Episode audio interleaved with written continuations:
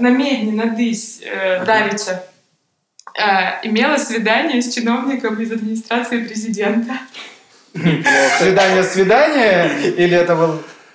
Был ли секс? Да куда все понесло? По работе или... Подожди, мне теперь интересно. Вы называете свиданиями встречи по работе? Что, крейзи? Не знаю. Короче, и в конце этого встречи, этого свидания, он сказал: я очень благодарен вам, потому что это было мое первое свидание со звездой. Я начала просто орать, просто прямо там, прямо не сходя с места, я начала орать, а он очень удивился, сказал: ну, у тебя же есть страница на Кинопоиске.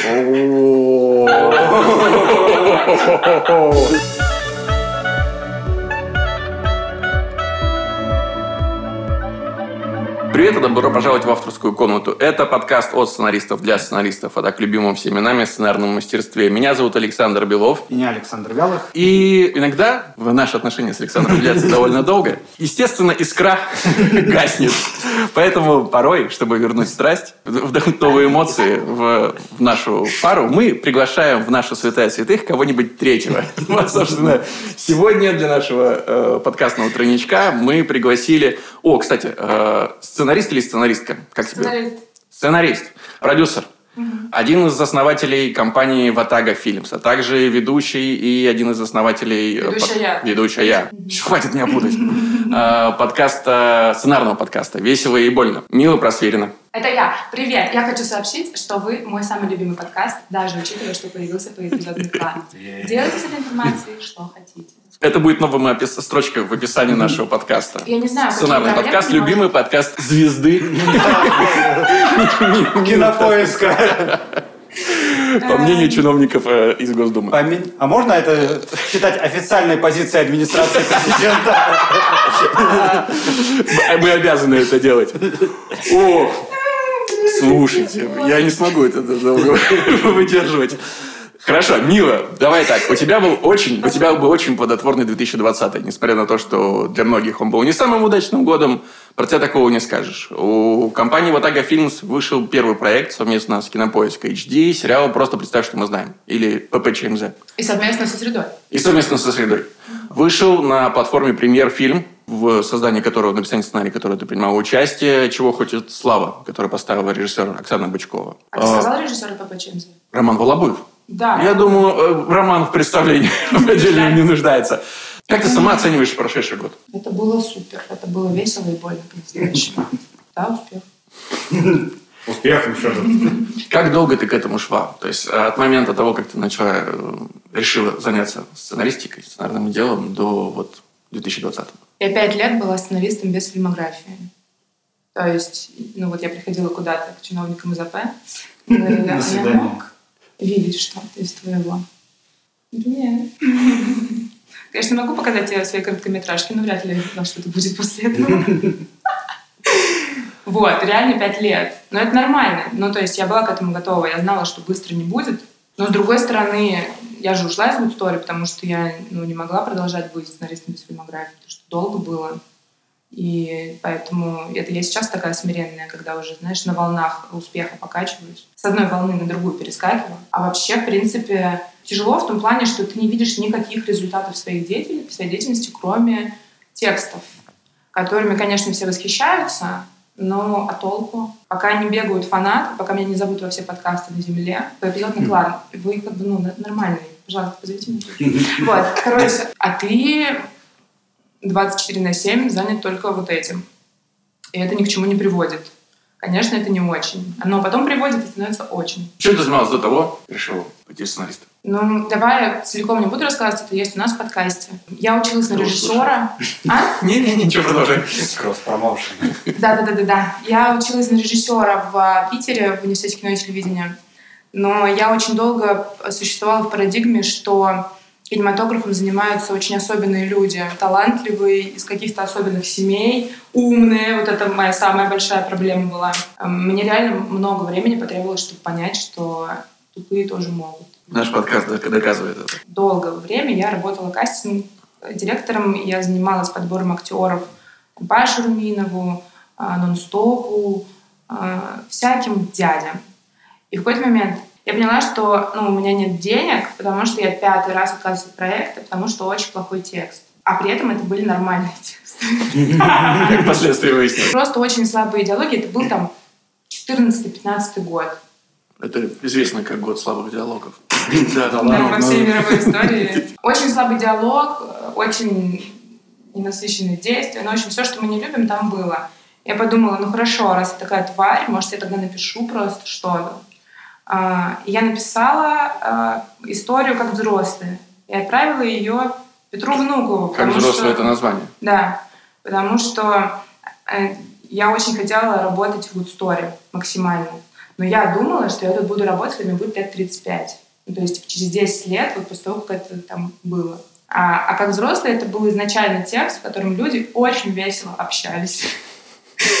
30 минут подряд. Они просто бесконечно... как мы сегодня будем, такая же тема примерно. Я решила просто написать историю про то, как если бы мы с моим бывшим парнем встретились, как все должно было происходить, чтобы в итоге все закончилось супер. А мне очень нравилась «Сладкая жизнь» максимально. Я ее не пересматривала с тех времен, но, по-моему, она отличная. И я подумала, окей, Facebook, Ира Аркадьева, Ира, привет, где имейл Пети, привет, вот он, Петя, привет, я Милочка, вот мой текст, пожалуйста, умрите от любви. Хорошо. Я пришла, Антон Щукин сказал, что все классно. Петя умер. Нужен новый. Нет, он же жив. Конечно. Петя, привет. Все, нет, Петя супер. Значит, и мы... У нас нет в стране цифровых платформ, сказал Антон Щукин. Это было сколько-то лет назад, 4, тогда еще не было «Премьеры» и чего-либо. И поэтому мы не можем снимать твой текст. Я говорю, может, вы его не можете снимать, потому что он очень плохой? Нет. Но у нас есть текст «Чего хочет Слава?». Почитай его, пожалуйста. Хорошо. Я читаю текст, и там не указан автор. И я думаю, что это Петя. А текст очень стрёмный. Ты понимаешь? И я...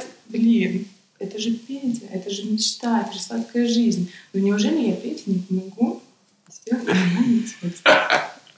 Вот такая была логика. Потом, конечно, выяснилось через 3 года, что это не Петя, но было уже не важно. Короче, я переписала Славу за новогодние праздники на чистом каком-то ахуе. У вас можно материться? Конечно. И все, они сказали, да, супер, Славу будем делать. Потом я ее переписала еще раз 40.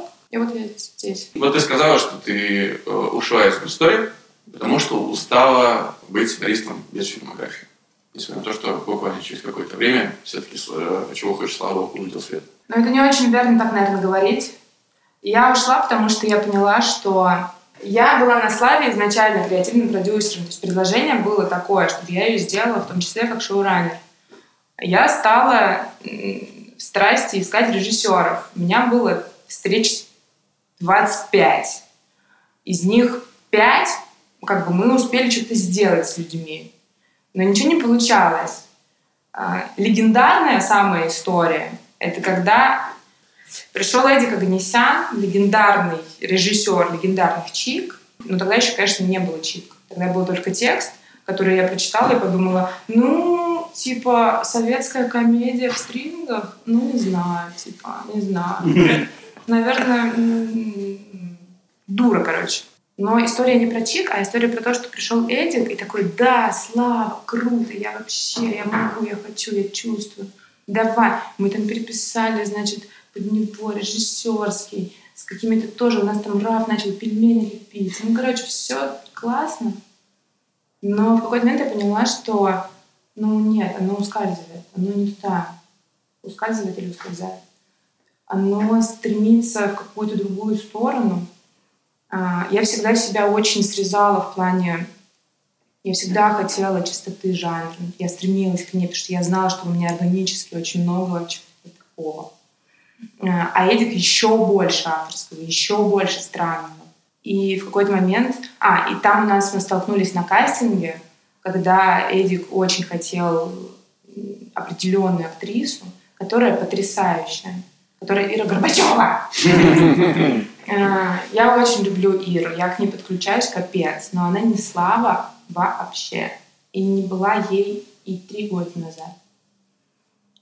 И это был момент, когда... А мы проработали к этому моменту, я думаю, месяца 3. Ну, то есть там пол-лета мы угорали, знатно послали. И вот на этом моменте, когда мы столкнулись по кастингу, я поняла, что это очень четкий сигнал, что это А, не Ира, и Б, не Эдик. И я очень жестко с ним рассталась. И я не знаю, зачем я так сделала. Вот. И это был провал. Потом было еще несколько как бы расставаний с режиссерами, которые тоже успели подключиться и что-то сделать, и что-то почувствовать про Славу. И они тоже все уходили по моей как бы инициативе, вине, я не знаю, чему угодно. И все, и настал там ноябрь, и все посыпалось остальное, и я подумала, да. Режиссеры кончились. Ну да, мне уже реально казалось, что я прочесала вообще все. Просто все. Только Авдотье Смирновой осталось позвонить в тот момент. Серьезно. Больше уже никто бы не спас. Но я все время думала про Оксану. Ну, то есть... Но это не было никак связано с фильмом. Нет, это было связано именно со Славой, естественно. Но еще с другим моим текстом, который я писала вне истории. У тебя достаточно была длинная и сложная история с подбором режиссера. Как бы ты сейчас действовал по-другому? Какие советы ты можешь дать людям, которые пытаются построить отношения с режиссером? Ведь отношения... сценариста и режиссера, это всегда... Ада в пиздец. Такое свидание, которое может... Никогда не закончится. Да, сложиться. Эти отношения могут не сложиться, могут превратиться в очень неприятное расставание. Да, ну вот я и вынесла. Собственно, кейс с Волобуевым, он свидетельствует о том, что я вынесла какой-то, во всяком случае, урок. Потому что, когда пришел Рома, на «Просто представь, что мы знаем», тогда этот текст назывался «Просто представь, что мама знает». И на первой самой встрече вот здесь, на первом этаже, в среде, я поняла, что эта история не будет такой, какой мы ее задумали. Эта история не будет про абсолютно иррациональные поиски свободы и испытания мира на то, сколько свободы он готов дать, или сколько свободы ты можешь себе позволить, живя в этой стране, в это время. Я понимала, что этого не будет, он этого не слышит, он не чувствует, ему это нафиг вообще не упало, ему интересно другое. И тогда я принципиально решила, что окей, мы пойдем в это. Anyway, мне нужен кейс. Мне нужно сделать. Телеграм — это летучая тема. Она сейчас есть, завтра непонятно, и вообще. Плюс у Ромы огромный опыт работы в медиа. Я понимала, что у него все это болит. Там было много битов, которые вообще... об него никак не спотыкались, нигде, не было никакой связи. Пришлось все это убрать целыми линиями вообще. Были сцены, которые пришлось полностью... там ничего не осталось от пилота, который мы изначально писали. И от поэпизодника сезона, там было 8 серий поэпизодники, практически ничего. То есть мы взяли кейсы, которые там в итоге использовались, но это только кейсы. Плюс Рома стал полноценным соавтором в итоге. Его текста до экрана дошло гораздо больше, даже в диалогах. При том, что все было нами расписано, но он все равно переписал. Я понимала, что так будет. Я понимала, что это будет не ППЧМЗ, самостоятельный, большой, какой-то значимый проект, а это будет еще один проект Романа Волобуева. Я была окей с этим. Я, понимаете, с гордыней как-то полегче стало, когда поживешь без фильмографии. То есть вот это урок. Да. То есть можно идти... Вот ты советуешь авторам идти за режиссером? Нет, я просто советую авторам пробовать разные вообще подходы абсолютно. Потому что то, что мы сейчас делаем для премьера, мы делаем с режиссером, который изначально был с автором. Я не знаю, могу я рассказать или нет, поэтому не буду. Который стоял у самых истоков истории. И когда появилась возможность, чтобы человек, который состоял у самых истоков и был изначально соавтором и креативным, снимет как режиссер, я сказала fucking yes, вообще 100%. И это было лучшее решение на земле. Хотя, как мы помним, отношения сценариста и режиссера, и это не исключение. Получается, это твоя первая большая работа, да. «Чего хочет Слава». И это сразу работа над чужим текстом. Во-первых, насколько это тебя смущало, не смущало, что ты будешь начнешь не с реализации своей идеи, а с работы над чужим текстом? Ну, у меня к тому времени, помимо как взрослых, еще было написано, может, пару полных метров. И в целом у меня не было ощущения, что вот это сейчас первый текст, над которым я буду работать, он сразу будет не мой. Я вообще об этом не думала, если честно. В плане чья идея, вообще пофигу. Самое главное было, это смогу я прислонить к себе эту историю или нет. Ну, а тогда совпало. Ну, я думаю, что по мне сразу видно. Ну, то есть не надо быть семипядей во лбу, чтобы понять, что, ну, такие, как я, конечно, могут написать такой текст, как Слава. Но там нужно было... Почему я сказала, что текст стрёмный? На самом деле, может быть, он был нормальный в целом. Там просто не было отношений между автором и материалом. И между персонажами как следствие. Единственный момент, который там трогал более-менее, одна деталь, когда Слава и Валя выходили из ЗАГСа после развода, и Валя машинально, достав жвачку, которая, знаете, такими пластинками, а не подушечкой, он откусил половинку и дал ей, потому что он так привык это делать. Но я не смогла оставить даже это, потому что там появился секс после ЗАГСа. И сори за спойлеры, не знаю. Смотрите Славу все, пожалуйста. Значит, я не смогла оставить даже этот момент, потому что эта штука бы проспойлерила секс в машине. Ну вот. А все остальное, что там было, там, по-моему, был секс еще между Славой и боссом. Но я сейчас могу ошибаться. И он был полностью... там был недосекс. И он был полностью списан... из другого фильма, и я эту сцену вспомнила. И я просто охерела. Ну, типа, как это возможно? Вот. И не было там связи. И я подумала, что самое главное — это дать как бы связь между автором и вот этим текстом, чтобы ему было супер не пофигу. Мне было вообще не пофигу. Я тогда была как раз на свежую после расставания. Мне было что сообщить человечеству в этом плане. Я очень боялась забеременеть максимально, особенно в тот период. Поэтому... То есть, изи. Какой был второй вопрос? Второй вопрос был про специфику. В чем для тебя отличие работы над своим материалом и над чужим?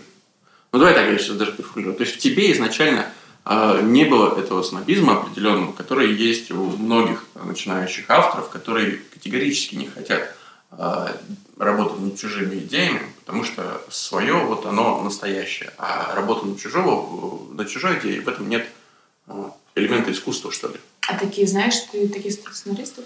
Я знаю много таких людей, которые хотят быть сценаристами. Ну, вот поэтому они не сценаристы, наверное. Хорошо, специфика тогда для тебя. В чем разница между работой над чужим материалом изначально и над полностью своей оригинальной? Я к любому тексту отношусь как к своему. Даже если мне присылают просто на фидбэк что-то, я всегда его читаю как бы как свой текст, который я могу улучшить. У меня нет дистанции, у меня нет разделения. У меня есть дистанция, когда я понимаю, что я никак не могу к этому прислониться, как было вот с тем исходным драфтом «Чик». Нечего было предложить вообще. А когда... Но все равно я читала его как, возможно, еще один свой текст. Мне кажется, это вообще не важно. Идеи, они... Чего? Они все уже были. Я не встречала сценаристов за все это время, хотя вот мы сейчас активно привлекаем других, в том числе начинающих, очень талантливых авторов. У них нет никакого барьера. Они берут твое, то, что ты даешь, и они работают с этим. Благодарны и счастливы. Поэтому, возможно, такое есть у кого-то, я не знаю. Ребята, если вы где-то есть, идите нахер. Vataga Films. Как вы к этому пришли? Почему вы решили создать компанию? Вы об этом рассказывали на подкасте «Весело и больно». Можешь краткое резюме. У меня была фантазия о том, чтобы создать горизонтальное сообщество, в котором каждый новый прибывающий член обладает набором экспертиз, навыков и талантов, плюс-минус симметричным, как бы всем остальным. И в этом смысле он равен. Я нормально сказала? Это тупая формулировка. Да, отлично сказала. Мне нравится, что ты сформулировал в прошедшем времени. Была идея. Создать горизонтальное сообщество. Да, потому что шок-контент-провокация и главная новость сегодняшняя в том, что Ватаге в той форме, в которой она была создана 2 года назад, ее больше нет. Но она есть как идея, как некоторая идея, которая объединяет людей, которые хотят делать истории, которых еще не было. Но Ватага как 4 человека, которые максимально друг другу горизонтальны и которые объединяются на почве там, проектов и делают творчество и бизнес, вот эта вся штука не сработала. Почему? Потому что все равно нужен главный, к сожалению. Или к счастью, не знаю. И я, которая подавляла в себе все эти 2 года... Желание подавлять остальных. Да. Я очень измоталась жестко. Я выгорела капец. Ну, мне было реально очень плохо. Вот. Плюс мы все в рамках проектов, которые мы делаем... А, но при этом хорошая новость в том, что мы делаем все, что мы делали. Мы все еще все дружочки. Все нормально. Да, но той Ватаги больше нет. А, я хотела сказать, на проектах мы разделяемся по функциям так, что мы априорно не можем быть ни равны, ни неравны. Мы бесконечно конфликтуем сценарист-редактор, сценарист-режиссер, сценарист-креативный, арт-директор креативный, ведущий-продюсер креативный. Это просто такое количество линий конфликта, которые люди нормальные выдерживать не могут. Мы это выдержали с блеском. Но больше не хочется. То есть творчество, оно только иерархично получается, да? То есть должен быть главный, должен кто-то за что-то отвечать. Бизнес иерархичный. Да. А творчество? Ну, это комби-система. Комбинационная система. Ну, то есть мы же существуем в системе, которая подразумевает и творчество, и бизнес. Точнее, бизнес основан на творчестве. Поэтому без отношений ты здесь обойтись не можешь.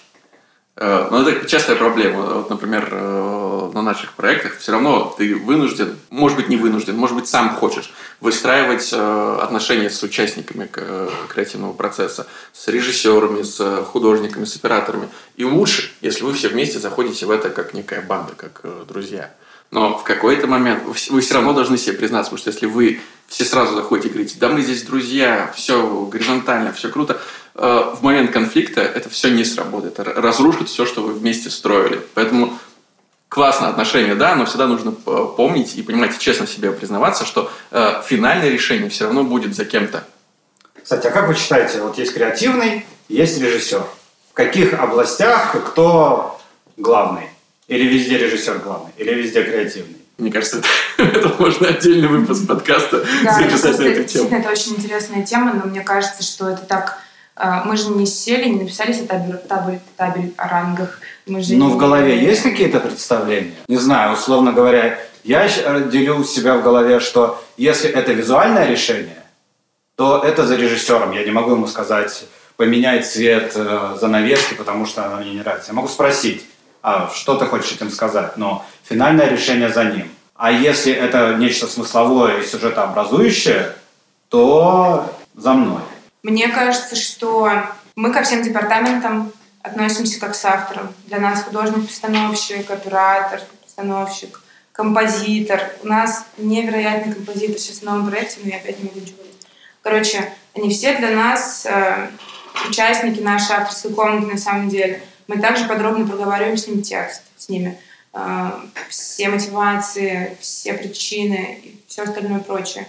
И в этом смысле для меня в плане визуальном главнее всего оператор-постановщик, не режиссер, например. Для меня режиссер ответственен за смысл, если он это вывозит. Ну, не все режиссеры это вывозят. Если он может, супер. Он отвечает за смысл.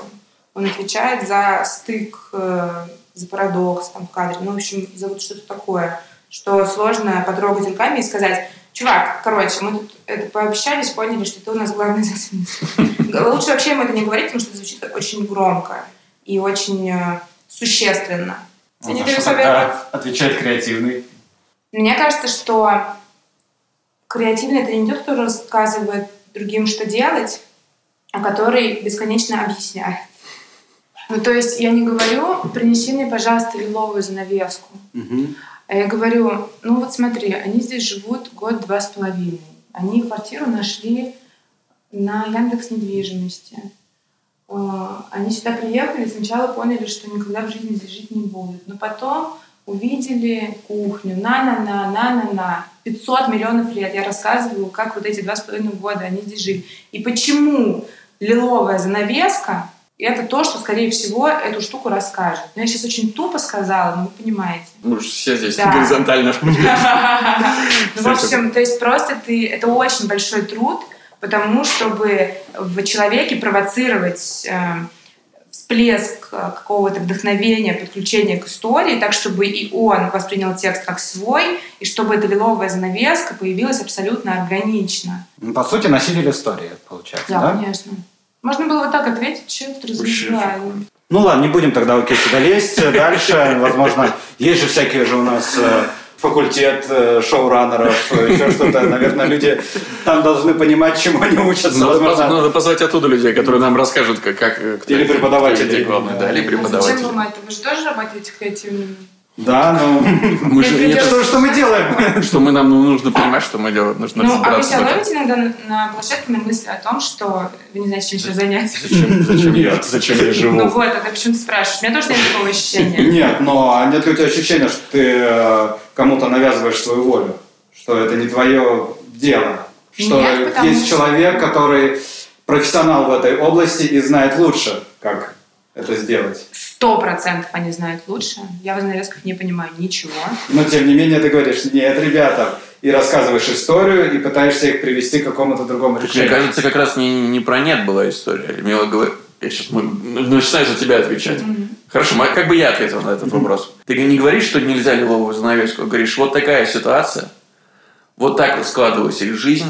Отвечает ли на этот вопрос лиловая занавеска, да? Сейчас грубо. И художник-постановщик тебе говорит «да, потому что». И рассказывает свою историю. Если ты ему эту всю историю рассказал, подключил его, то ты не говоришь ему «лиловая занавеска здесь уместна, а уместна зеленая». Ты его спрашиваешь «почему так?».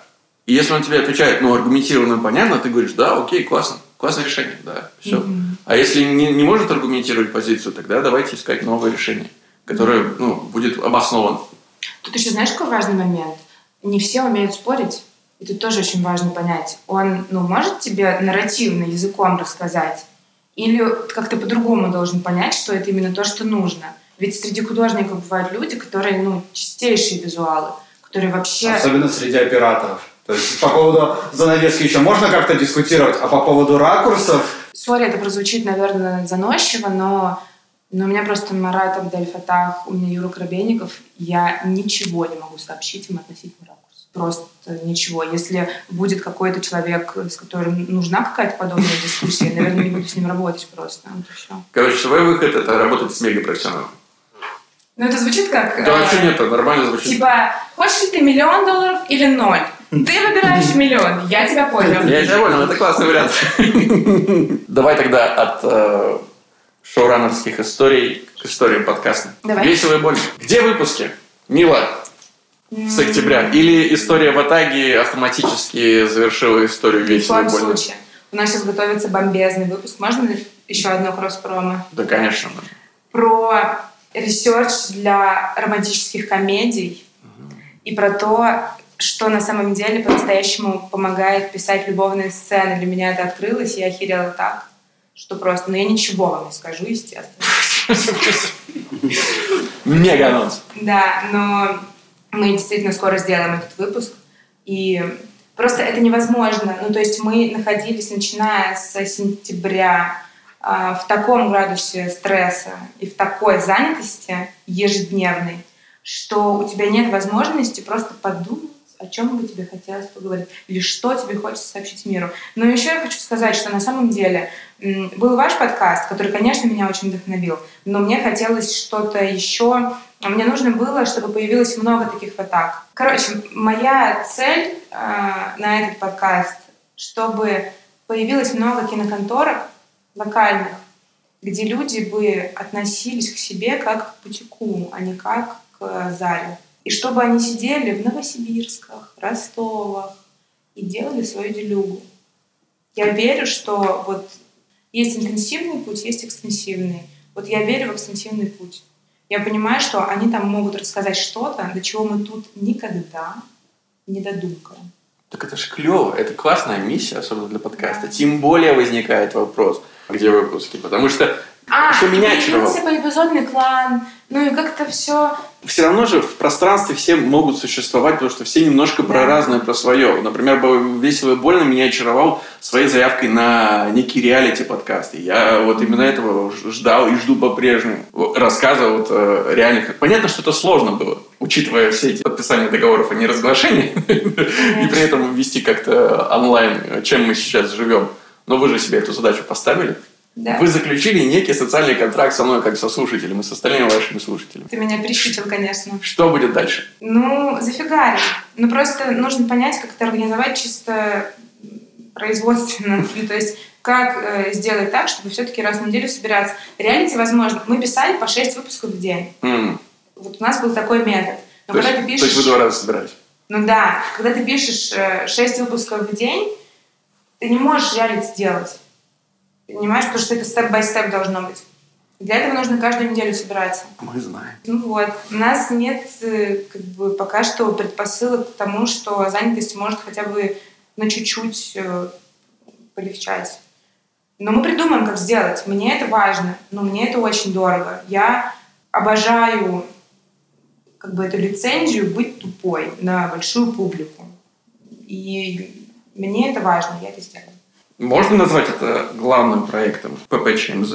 Твоим или Ватаги? А почему? Первый.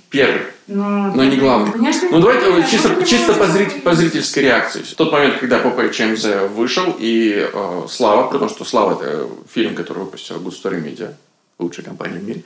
Безусловно. Тем не менее, у Славы гораздо меньше реакций в обществе. Возможно, и зрителей меньше. ППЧМЗ все равно произвел какой-то... Ой, прости, но ты сравнил, какая промо-компания была ППЧМЗ, как все телеграм-каналы там орали, не знаю, сколько им заплатили, но надеюсь, что много, потому что орали знатно. Твиттер вообще там... Я не читаю Твиттер, но я офигевала. Мне присылали скрины, я просто в любви купалась. Значит, там была очень приличная промо-компания. Супер. Кинопоиск, кайф, честно. И Слава, которая выходит 3 января, все спят в адском похмелье, кто выжил после 2020 года. И ничего, и нигде ни одной строчки. Сейчас как бы 0 претензий, но есть вопросик. Да? И только преданные фанаты Оксаны Бычковой знают о том, что теперь существует такой фильм. Но я тебе могу сказать, что несмотря на то, что я сейчас сказала, про Славу мне пишут гораздо больше. И гораздо более значимые какие-то вещи. Я не могу сказать, что для меня это главный критерий и главная причина, но я просто очень люблю людей, и я люблю, когда они меня любят. Поэтому Слава, я знаю, что я на парадоксе вся. Я абсолютно необъяснима. Я как Рената Литвина. Вот, значит, короче, пишут и говорят какие-то вещи, которые... для меня по-настоящему отвечает на вопрос, чем я думала, когда я в 12 лет решила, что мне надо этим заниматься. Я хотела, чтобы они все аплодировали, я хотела, чтобы мне писали эти тупые смс-ки. Обожаю, не могу. И со Славой этого было гораздо больше, хотя, очевидно, зрителей меньше. Потому что отклик сильнее, потому что это про отношения, а не про сюжет. Но при этом ППЧМЗ — это оригинальная ваша идея. Слава нет, но при этом Славу ты чувствуешь более личным проектом, чем ППЧМЗ. Это связано с приходом режиссера на проект? Нет, отнюдь. В ППЧМЗ очень много личного. И он довольно откровенный. Он должен был быть откровеннее, но там, например, должна была быть любовная сцена между Ксюшей и Мариной. У нас была дискуссия на этот счет. Вот мне она была нужна. Мне нужно было про Ксюшу еще узнать, как она занимается сексом. Но Рома сказал, вы вообще в своем? Это будет не то, что объективизация, а мы говорим про геев, берем 2 ослепительных девок, которые радостно нам что-то показывают. Камон. Я подумала, действительно. Если бы я это снимала, но я бы это не снимала, то мне было бы пофигу, в принципе, там новая этика или старая. Но я провинциалка без бэкграунда, а Роман Волобуев — великий кинокритик. Можно маленькую еще историю? Я когда жила в городе Саратове, мне было 13 лет, я работала в газете районной, писала про то, что крыши протекают. всю свою зарплату я тратила на журнал «Афиша». И я обожала текст Романа Волобуева. Я считала, что он самый умный человек на планете. Он вряд ли доживет до того момента, когда мы встретимся, потому что мне казалось, что ему лет 70. Но мне казалось, он абсолютно небожителем каким-то. И, в принципе, когда чувак приходит дальше снимать твой сирик, в принципе, будет там любовная сцена, там республика или не будет, как бы, ну, не так уже важно, как будто бы. Но в этот момент я сказала: окей, тогда мы Петргану, который гей, напишем секса в следующем сезоне, но его не случилось. Отличный размер. Максим выдохнул. Боженька бережет Максима. Очень много параллелей проводилось между ППЧМЗ и службой новостей. Да. Соркинской. Вы это задумывали, когда писали? Или это привнесено извне? Смешно то, что когда мы пришли продавать его на Кинопоиск, то есть изначально мы отправили это всем, кого мы считали, это может зацепить. Первым был Цекало, но потом мы еще показали «Нон-стопу», тем, всем, пятым, десятым. А потом очень долго как-то все это тоже продолжалось. Мы помним из кейса про Good Story, что я не люблю долго. И мы начали показывать уже продюсерским компаниям, потому что мы готовы были не вывозить сами. Мы сначала думали, может, мы и производство сами сделаем, потом подумали, нет, тут бы сейчас написать. Мы пришли на Кинопоиск, то есть мы им отправили напрямую. И когда мы питчили, у нас уже был готов пилот, эпизодник и презы, но мы все равно добивали какой-то авторской мотивации, еще чем-то. Мы говорили о том, что это ни в коем случае не будет служба новостей, ни в коем случае это не будет стандартный процедурал, ни в коем случае это не будет еще какое-то количество вот подобных. Если честно, у меня вылетели все эти имена, названия из головы. Вот эти журналистские драмы. Мы их все перечислили и сказали, что это вот не оно, а это на самом деле хорошая борьба. Это юридический процедурал, но он очень человечный, он очень ироничный, он дико современный во взгляде на человека и на то, какими страстями он раздираем. Анислава Видалки и супер. И на что-то еще это должно было быть похоже. Но я точно знаю, что Good Fight именно вот не «Хорошая жена», а спин-офф «Хорошая борьба». Вот именно он был таким направлением. Но мы точно знали, что нам не нужна такая, я не знаю, видели ли вы или нет, это офигенная история, очень классная, «Хорошая борьба». Но она очень великосветская. Они там все в красивых офисах, красивых костюмах, все очень элегантное, потрясающе. Мы сказали, мы эту элегантность все снимаем, нам как бы на живую, но при этом мы не говнари, мы не делаем псевдодок, мы не делаем, что у нас такое все типа настоящее. Мы делаем нарядно, неоново, круто, но у нас сама преза, она так была сделана, что была понятна стилистика. И парадоксальным образом, то, что вообще необъяснимо, это долетело до экрана, вот сама эстетика максимально, хотя ничто не предвещало. Господь храни Катю Щеглову, художницу-постановщицу, и Марата Абдельфатаха. Они это создали. Они создали всю вот эту визуальную часть, которая... Я не скажу, что это совершенно передает историю, но я считаю, что это очень достойно, что это очень как бы честно по отношению к зрителю. Это с вкладом сделано, с определенным. Вот. На секунду отмотаемся назад. Сказала, была некая презентация. И... Да, на подкасте это будет лучшим вариантом. Ух ты, классная! Ребята, жаль, что вы этого не видите. Я думаю, что слушатели сидят и говорят: показывала Цекало, отправила на Яндекс, а что, так можно? А как это? Просто взяла, нашла... Они что, в космосе без Wi-Fi? Но ты отправила Цекало куда? У Среды есть... некий ящик. Меня и подловили. Мы были знакомы с Александром, потому что... Все по знакомству. Нет, сейчас, секундочку. Сейчас я тебя так разоблачу. Был какой-то конкурс. Я обожаю конкурсы, потому что я обожаю соревнования и побеждать. А я обожаю разоблачение. И, в общем, там был конкурс, который очень странный, непонятно, с какими призами или с какими-то профитами. Но просто я такая: конкурс, кайф. У меня был... Все сценарные конкурсы. Да. Угу. И мне кажется, это супер, потому что это возможность получить похвалу. Я до сих пор бы, если бы у меня было время, я бы участвовала во всем. Ну, правда. Максимальном. Вот. Значит, тогда, по-моему, это был конкурс еще до того, как я пришла на Good Story. Где-то параллельно вот меня сюда, типа, так хантили. Я отправила просто 2 текста, которые у меня лежали. По-моему, один из них был как раз как взрослая, и второй был очень странная комедия про баб. Максимально странная. Я сейчас читаю ее и думаю, Людмила, как бы, камон, кто ты? И я отправила, и меня позвали на встречу с редакторами. И я сказала, короче, если, есть вариант поговорить с кем-то, вот не с вами, то я всегда приеду в любой момент. Давайте. А я еще жила в Питере, и у меня вообще не было бабла. И каждый раз на Сапсан я вот так сгребала мелочь, знаете, с подоконника. Говорила, мам, кинь ты еще на Сбер. Вот. И приезжала каждый раз, когда был какой-то варик с кем-то встретиться. И это удивительно, что на самом деле они хорошие, милые люди. Просто тогда мне показалось, что и эти люди делают кино, в плане. И я не знаю, как так произошло, но через какое-то время они написали, да, Саша готов встретиться. И я такая, окей, что будет... А там была толпа, 60 человек сценаристов. Я думаю, он что, будет со всеми встречаться? Ну, это же странно, у него наверняка есть более интересные занятия. Я приехала, и оказалось, что из всех этих сценаристов выбрали, по-моему, 2, с кем он был готов поговорить. И мы поговорили, и я сказала о том, что эта комедия про баб очень странная, она очень циничная.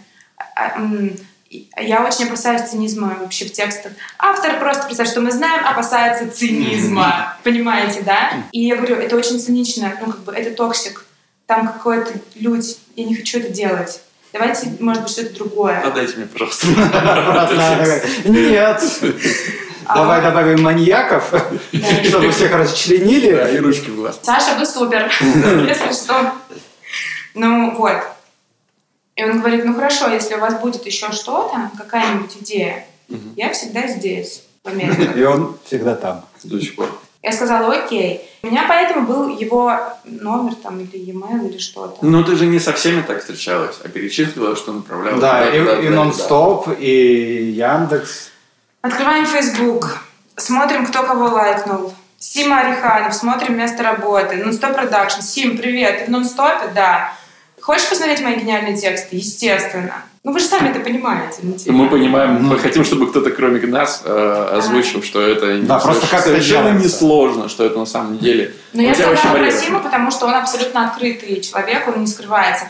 Конечно, есть очень много людей, которые работают где-то и очень интересные, и которые могут реально дать ход истории, и которые нигде не светятся. И их невозможно вычислить, и невозможно понять. Но... их можно подловить. Мы открываем наш любимый сериал этого года. Открываем титры. Смотрим все имена. И всех их нафиг гуглим. Если их нет в Фейсбуке, мы гуглим Инстаграм, ТикТок. Все что угодно. Они никогда не скроются. Ты безжалостный сталкер. Да, абсолютно. К презентации. Давай. Что там было? Опиши нам. А потом покажешь. Если это не какой-то секретный материал, то мы его можем даже приложить к выпуску подкаста, почему бы и нет. Да, мне кажется, это было бы очень классно. Но расскажи пока. Значит, нарядный титульный лист, который просто нравится и хочется это открыть. В смысле, листать дальше. Следующий слайд – это формат, жанр, возрастная категория, вот эти все такие признаки общие. Следующее – это логлайн, одним предложением, почему это обязательно должно произойти с вами. Следующее — это чуть подробнее текст, где там вообще что, кто, кого, почему так. И дальше описание персонажей, но мы делаем муды. Мы словами пишем 3 слова и фигарим картинки. Даже прикольно, вы сейчас увидите вообще такой инсайт, потому что там Малышев вообще максимально другой человек. Вот. Девки более-менее те же. И Ксюша там просто. Ксюша была леденцом изначально. Она была крошкой с губами, с вот этим, которая такая, здравствуйте, я тут пришла порасследовать. Можете, пожалуйста, мне рассказать ваш главный секрет? И у нее все офигенно получалось, естественно. Значит, персонажи. Обязательно с картинками. Картинки, фигарим, все, стилек. Дальше, на что это похоже. И просто свой любимый кинематограф туда выкладываю. Ну, в преломлении к этой истории. Все, по-моему, там даже контакты и все. Красотища. Насколько, по-твоему, это помогло? Насколько это было выгоднее, чем просто заявка текста? Мне кажется, это несет энергию отчаяния автора. Если он тебя нашел, как бы в ТикТоке, если он сделал презу, понимаете, помимо того, что он написал текст, это означает, что он 100% снимет, и это ворвется. Энергия отчаяния? Вот на чем работает кино. Мне очень понравилась эта фраза, я в нее влюбился. Энергия отчаяния? Энергия отчаяния автора. Это прям очень круто. Слушайте, так не говорят? Так нельзя компоновать существительное? Почему? Можно просто... Да, мы думали на чем-то другом работает. Если бы ты сидел у Дудя, это вывелось бы внизу, понимаешь? Так вот, энергия отчаяния автора. Вы эпизодный клан забыли? Я тут. Спросил Цекало мой номер. Я вернусь снова к сравнению ППЧМЗ и службы новостей. Давай. Почему я это сделаю? Потому что... Как раз возвращаясь к вопросу о цинизме автора. «Служба новостей», которую многие сравнивали, это классный проект. Безусловно. Офигенно, это Соркин. Но у Соркина есть одно классное качество. Какая-то запредельная искренность. Его персонажи иногда выглядят радужными... Сейчас, я не могу, я вот не милая, не могу на подкасте материться. Мне больно отрезать вот эту нашу аудиторию младше 14 лет многочисленно. Так, а если я уже наматерилась... Хорошо, радужный пиздодой, его персонажи, которые искренне верят и в свои ценности и с флагом несут их. И это работает. Почему-то в ППЧМЗ у вас этого нет? Сейчас уже нет, да. Но это было. Вот из того, что ты говорила про свободу, я просто почему зацепился. Я услышал, что по ощущениям, как будто там это было изначально. Сейчас заплачу. Да, потому что это было. И в чем это радостное пиздодуйство заключалось? В чем это радостное пиздодуйство заключалось? Надо дисклеймер выложить, чтобы моя мама не слушала этот выпуск просто отдельно. В том, что изначально они делали то, что они делали, фигарили все эти расследования, очень в это вкладывались. Занимались этим 24/7. В общем, не имели ничего, кроме этого, не для денег. И даже не все из них для внимания. Только Ира делала это для внимания, для лайков и для того, что ее везде цитируют. А остальные делали это просто потому, что это приятно. Просто потому, что это честно.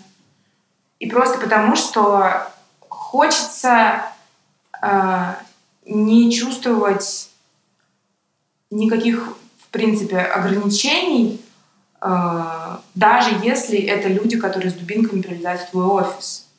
Хочется быть свободными от них, даже когда они бьют тебя по голове. Вот про что была эта история. И про то, что они все были моложе, то есть там Белла и Ира подросли в какой-то момент, а они все были 20 в начале, потому что я невероятно прусь от поколения тиктокеров сейчас и чуть старше тиктокеров, потому что в них есть такой разжим серьезный, который невозможно наработать. То есть невозможно в кабинете у психотерапевта так разжаться. Таким можно только не зажаться. И Ира, Ксюша и Белла были такими. Но, к сожалению или к счастью, им потребовалась финишная цель. И это стали бабки. Ну и все. И дальше. А где бабки, там цинизм автоматически. Если это не бабки, на спасение мамы, понимаете. Угу. Не надоел вам вопрос о внешней цели, когда вы с ним сталкиваетесь? Да, естественно. Можно его обойти, как вы считаете? Бывают же просто сериалы о жизни, бывают Воронины без внешних целей. Бывают родители года какие-нибудь, это же супер круто. Слушай, я вот прямо сейчас просто, это у меня проблема, возникшая в проекте, на котором я работаю. Есть история, в которой у героя нет внешней цели, на самом деле, только внутренней. И я понимаю, что... Это уже рефлекс собаки выработанный, понимаешь? Я ему такой, так, что-то здесь не так. Мне как будто свербит, надо ему что-то придумать нежно. И я на самом деле придумываю, но меня Антон Щукин, который продюсер этого проекта, он меня постоянно по рукам бьет. Просто говорит, типа, не надо, не делай. Какая? Просто оставь. А я все равно, пока не могу, я сейчас драфт, который я ему понесу в ближайшие дни, там все равно эта внешняя цель есть. И я пытаюсь понять, не допускаю ли я в этом ошибку. Мне кажется, они часто выглядят так искусственно, когда, в реальности нет. Когда ты просто... И еще докидываешь, а ты понимаешь, что...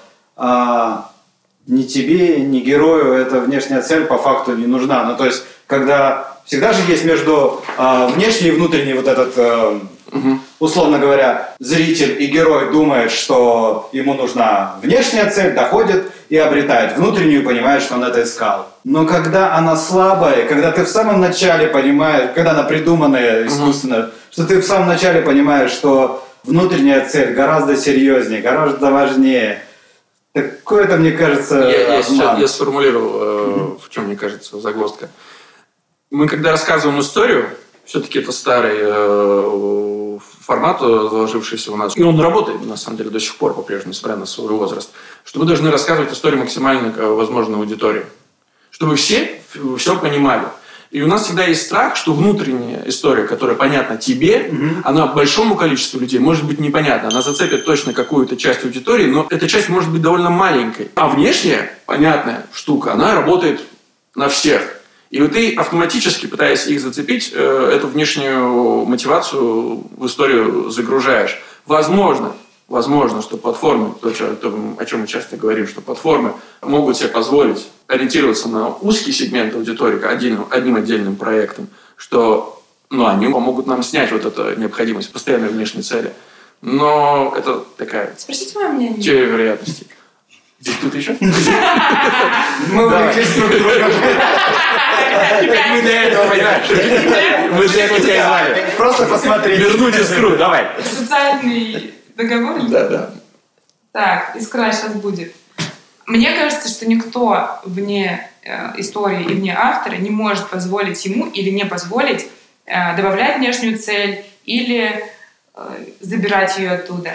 Мне кажется, что если в каждой сцене герой чего-то хочет, и это все время возрастает, и все время отчаяние его возрастает, то пофигу, есть внешняя цель или нет. Вот и все. Если у него есть энергия движения, если он следует, то гори оно все синим пламенем. Но если этого нет, но есть внешняя цель, вот это настоящее говно. А такое бывает. Что у вас с Волобуевым случилось в итоге? В итоге мы не стали ботиночки вообще... не подарила. И это я тут сталкер. И это я сталкер. Окей. Не в курсе, о чем говорить. Ты не хочешь знать, я уверяю тебя. Мы поняли, что если новый сезон будет, просто представь, что мы знаем, то это точно должен быть другой режиссер. С сохранением эстетики и со всей фигней, но другой режиссер. Потому что это все классно, но в какой-то момент это стало настолько непросто, действительно, по-настоящему, настолько ультратоксично, что это просто не имело смысла продолжать.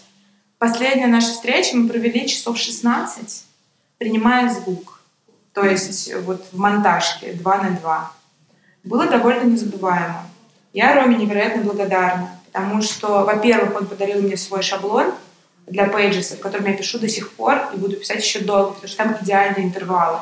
Я могу вам подарить, если хотите. О, надеюсь, Рома не пишет. А вы в чем пишете? Ретро дует. Понятно. Это первое, за что я ему всегда буду благодарна, потому что у меня всегда красивый текст, благодаря ему теперь. И второе, это за настолько тяжелый опыт, который... меня делает просто терминаторкой.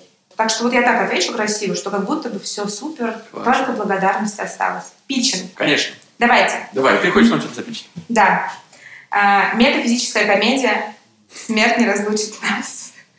Это вместо сценарного совета. Давай. Ты сразу сделал креспа. Там все собралось, понимаешь? Да. И метафизика, и смерть.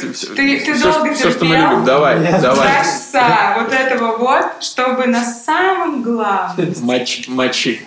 2 очень красивых человека. Максимально настолько красивых. Вот идеальный мужчина, идеальная женщина. Пали Горбачева, да. Маленький что? Паль и Горбачева. Ну, маленький что там, не знаю. Маленький что-то. Ничего маленький, идеально красивые люди. Все большое. Все красиво. Да. Просыпаются в белой комнате, сияющей мягким белым светом, и не понимают, где они оказались. И не понимают, кто они, почему они здесь, почему в комнате нет окон, дверей и каких-то других элементов. И что нахер происходит? Когда они уже доходят до истерики, появляется голос вдруг из колонки.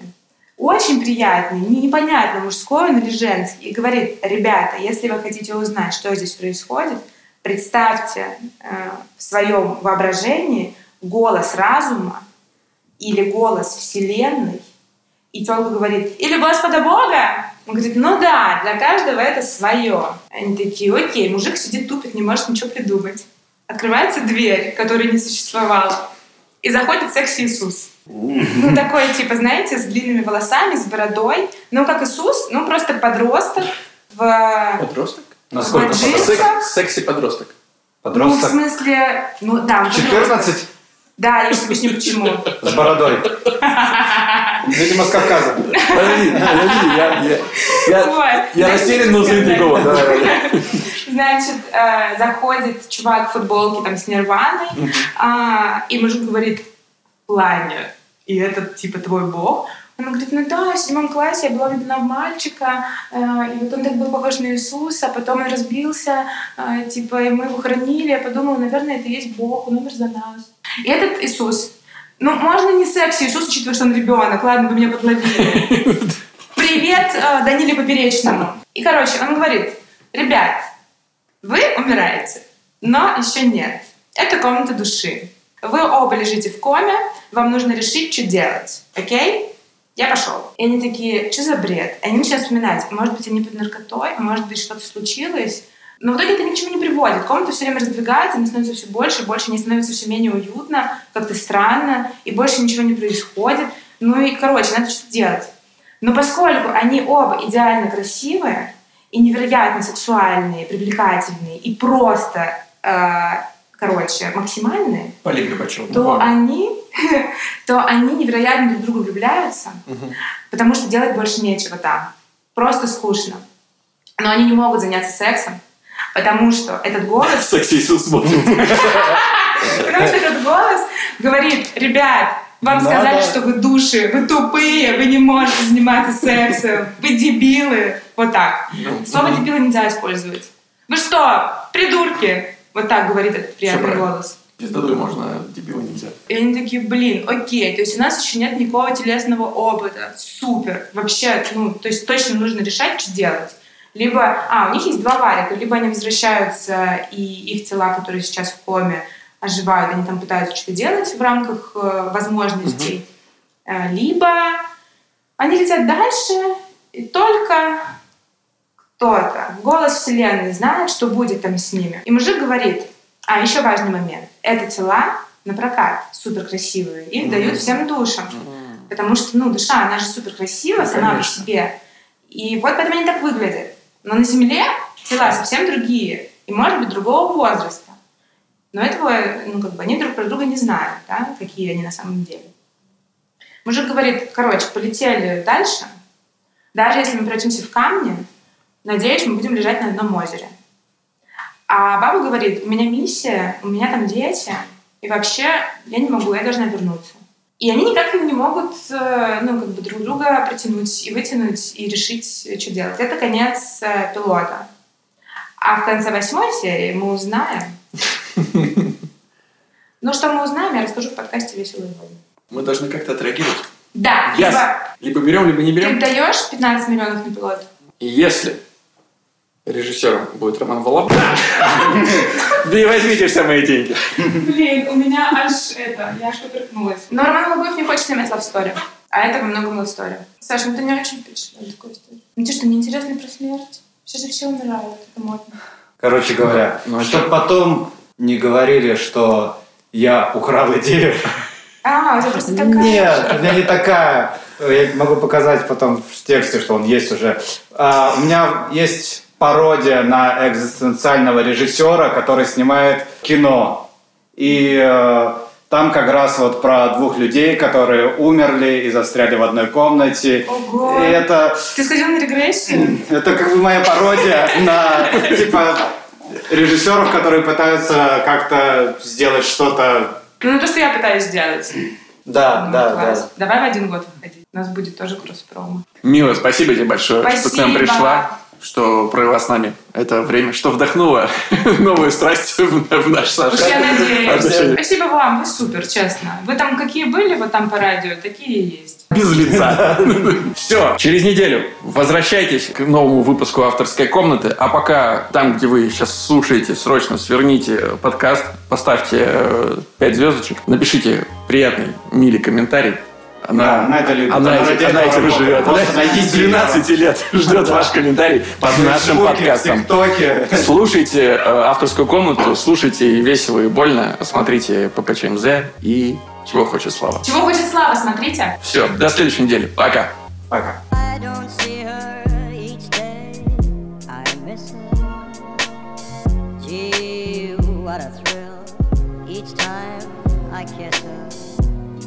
Believe me, I've got a case on Nancy with a laughing face.